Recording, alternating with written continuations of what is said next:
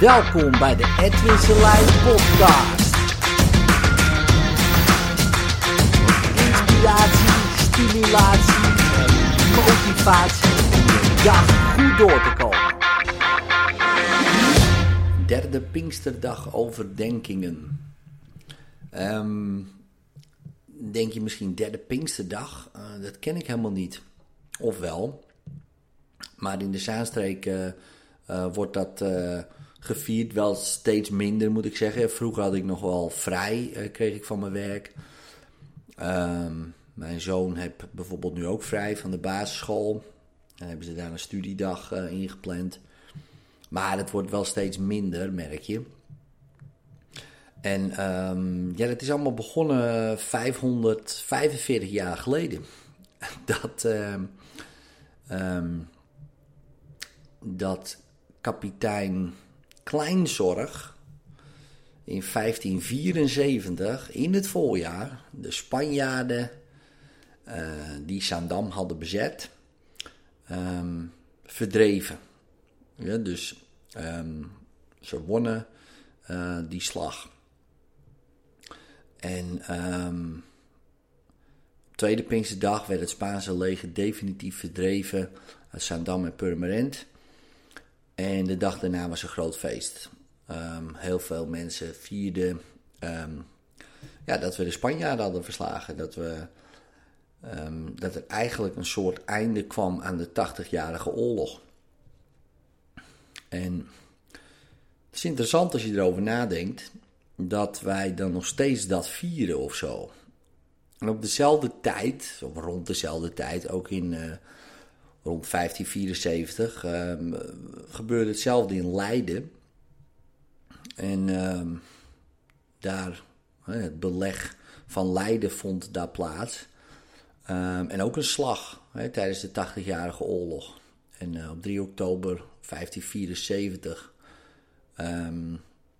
ja, was het Leidens ontzet. Dus uh, dat de Spanjaarden werden verdreven ook op uh, 1574. Nou, zij vierden dat ook nog steeds. En dat is dus ook al 545 jaar terug.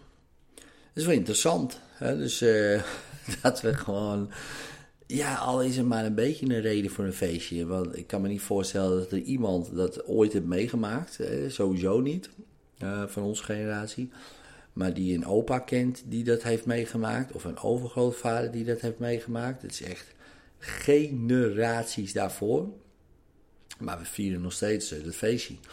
Want ja, reden voor een feest. Um, als er maar een reden is, toch? Uh, 545 jaar, prima. We vieren ook nog steeds kerst. dat is de geboorte van Christus, dat is zelfs 2000 jaar geleden. En, um, en als we kijken naar ja, waarom wij het derde Pinksterdag noemen, dat komt niet van het Pinksteren af. Het Pinkster is natuurlijk het indalen van de Heilige Geest. Maar ja, misschien daalde toen ook wel een soort van heilige geest in, in die tijd, 1574. Waardoor ze een soort van goddelijke wilskracht kregen om nu eindelijk die Spanjaarden te verdrijven. Um, dat weet ik natuurlijk niet, maar dat uh, stel ik me dan zo voor. Dat het uh, opeens zo'n goddelijke ingeving krijgt van nou is het genoeg geweest. En zowel in Leiden als in de Zaansteek uh, voerden ze daar um, um, die slag. Uh, in de Zaansteek toevallig met Pinkster en in Leiden wat later. Maar als ik daar zo, dan aan denk, dan denk ik, ja, dat is wel een mooie tijd eigenlijk. Hè, om je te laten inspireren hè, door de Heilige Geest. Uh, om dan een einde te maken aan misschien wel een oorlog die in jezelf woedt. Sommige mensen hebben letterlijk gewoon een 80-jarige oorlog in hun. Sommige mensen zijn 80 Um, en die voelen zich al misschien wel 80 jaar shit. Je dan letterlijk een 80-jarige oorlog. Misschien voel jij ook wel oorlog in jezelf en met jezelf. Ben ik wel goed genoeg? Ben ik, uh, ben ik het wel waard? Ben ik, um, ja, kan ik het allemaal wel? Of continu weer die strijd en die oorlog in jezelf van, om jezelf maar weer misschien uit bed te hijsen toch ervoor te gaan, toch weer die strijd te leveren. Heel veel mensen zitten iedere dag in zo'n, staan op zo'n strijdtoneel. Hè, en die gaan dan als het ware een ja, soort van fictieve tegenstander eigenlijk te lijf. Hè? Als een Don Quixote die denkt dat de windmolens reuzen zijn, gaan wij dan ook fictief onze tegenstander te lijf, terwijl wij zijn die tegenstander. Kijk, als het nou buiten onszelf ligt dat het een paar Spanjaarden zijn die we neer kunnen rossen, hè, zoals in de 80-jarige oorlog, en kunnen verdrijven, kunnen we daarna vieren dat we bevrijd zijn. Uh, maar de strijd in onszelf is natuurlijk alweer anders. Want de strijd is al geen ding. we kunnen die strijd niet vastpakken. Het is een proces. Het strijden. En de tegenstander. Um, ja, als dat iemand is die um, buiten onszelf is. Ja, dan kunnen we hem vastgrijpen, kunnen we hem wegduwen. Maar als het in ons zit, dan is dat ook weer een proces. Ja, we kunnen die, dat niet vastpakken.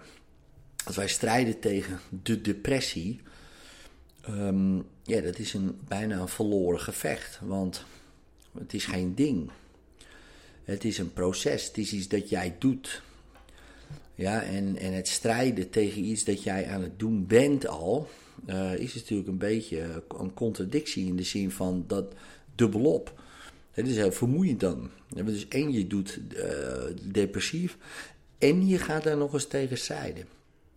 Als je daar niet tegen zou strijden, zou je alleen depressief doen, is natuurlijk shit, maar kost nog minder energie dan ook nog eens de tegenstrijden. En helemaal als je strijdt tegen iets wat niet bestaat als ding, bijvoorbeeld. Dat doen mensen met angst, dat doen mensen met overtuigingen. Die denken ook dat het echt is, dat het dingen zijn de regels. Het zijn allemaal processen. Het is allemaal iets wat je tegen jezelf zegt. En wat je jezelf, uh, wat je zelf doet. En als je dat al kan claimen, ja, dan wordt het al wat makkelijker. Dan wordt het niet makkelijk, helemaal niet. Uh, vaak wordt het zelfs moeilijker. Want denk je, shit man, ik doe dit allemaal zelf. Uh, dat is eigenlijk helemaal niet prettig dat ik dit zelf doe. En dan kan je misschien je schuldig gaan voelen of uh, whatever. Maar daar heeft het allemaal niks mee te maken. Het gaat erom dat je beseft hè, voor jezelf. En dat besef moet ik ook maar steeds aan weer praten. Dat ik het doe. Ik doe het. Ik ben dus de tegenstander, zeg maar. En ik kan mezelf niet vastgrijpen. Dus ik doe dit. En hoe ik het doe, Um, ja, dat weet ik soms ook niet precies, weet je wel. Maar ik weet wel dat ik het doe om een reden. Ja, ik wil bijvoorbeeld mezelf bevrijden. Ja, dus dat weet ik, de reden. Ik weet ook dat ik iets doe om mezelf iets te vermijden. Misschien wil ik ergens niet naartoe. En leid ik mezelf af. Mijn diepste pijnen wil ik misschien niet onder oog komen. Dus ga ik mezelf afleiden door mijn stomme dingen te doen. En dan zeggen dat dat dan een probleem is, die stomme dingen. Terwijl ik misschien daarmee iets vermijd. Weet je wel? Nou, als je dat onderzoek doet, dan kom je erachter dat het allemaal drijfveren zijn. In de zin van uh, je wil iets vermijden en je wil iets verkrijgen. Je wil iets vermijden, je wil iets verkrijgen. En daar zit steeds een soort van, nou ja, uh, een soort van frictie, weet je wel. Dus je zou kunnen zeggen, derde Pinksterdag, de Zaankanders willen iets verkrijgen. En die willen die Spanjaarden weg. Weg moeten ze. Maar wat vermijden ze daarmee? Ja, ze vermijden daarmee de onderdrukking van die Spanjaarden. Ja, want dat voelt niet goed. Maar het ging 80 jaar lang prima. En toen was het probleem de Spanjaarden. Maar om ze te verdrijven, wat natuurlijk wel zorgt voor vrijheid, kost ook heel veel moeite en pijn. En, en dat wil je dan maar niet, dus laat je het maar zo. Want dat probleem is dan erger. Ja, dus tot het punt komt dat je er helemaal klaar mee bent. Ja, en dat zie je vaak. Ja, dus ik zat zo te denken over Pinksteren, het indalen van de Heilige Geest. eh, de inspiratie, het geïnspireerd worden om iets te doen, om iets anders te doen. Ja, en als je hier zo naar luistert, misschien word je ook wel geïnspireerd. Dat je denkt, ja man, wat wil ik nou eigenlijk? Ja, wat, wat, wat wil ik nou met mijn leven? Wat wil ik in mijn werk? Wat wil ik in mijn relatie? Wat wil ik nou? Ja, dus dat is altijd een goed begin. Oké, dus daar streef ik naartoe. Dat wil ik bereiken. Dus dat is één. Maar wat wil ik eigenlijk vermijden de hele tijd? Waar wil ik nou absoluut niet naartoe? Um, en dat is ook een drijfveer. Alleen een, misschien een negatieve drijfveer.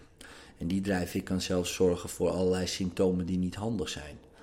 En weet dan dat als je het echt helemaal gaat ontleden, dat juist die diepste pijnen,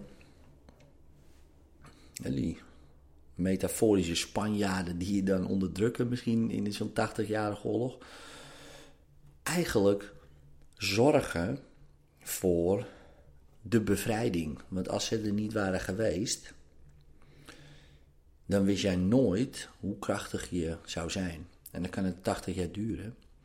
Maar dan had je nooit ehm, het gevoel gehad van zie je wel, wij zijn sterker, wij kunnen het wel. Um, dus soms heb je ook gewoon frictie nodig, weet je wel, weerstand.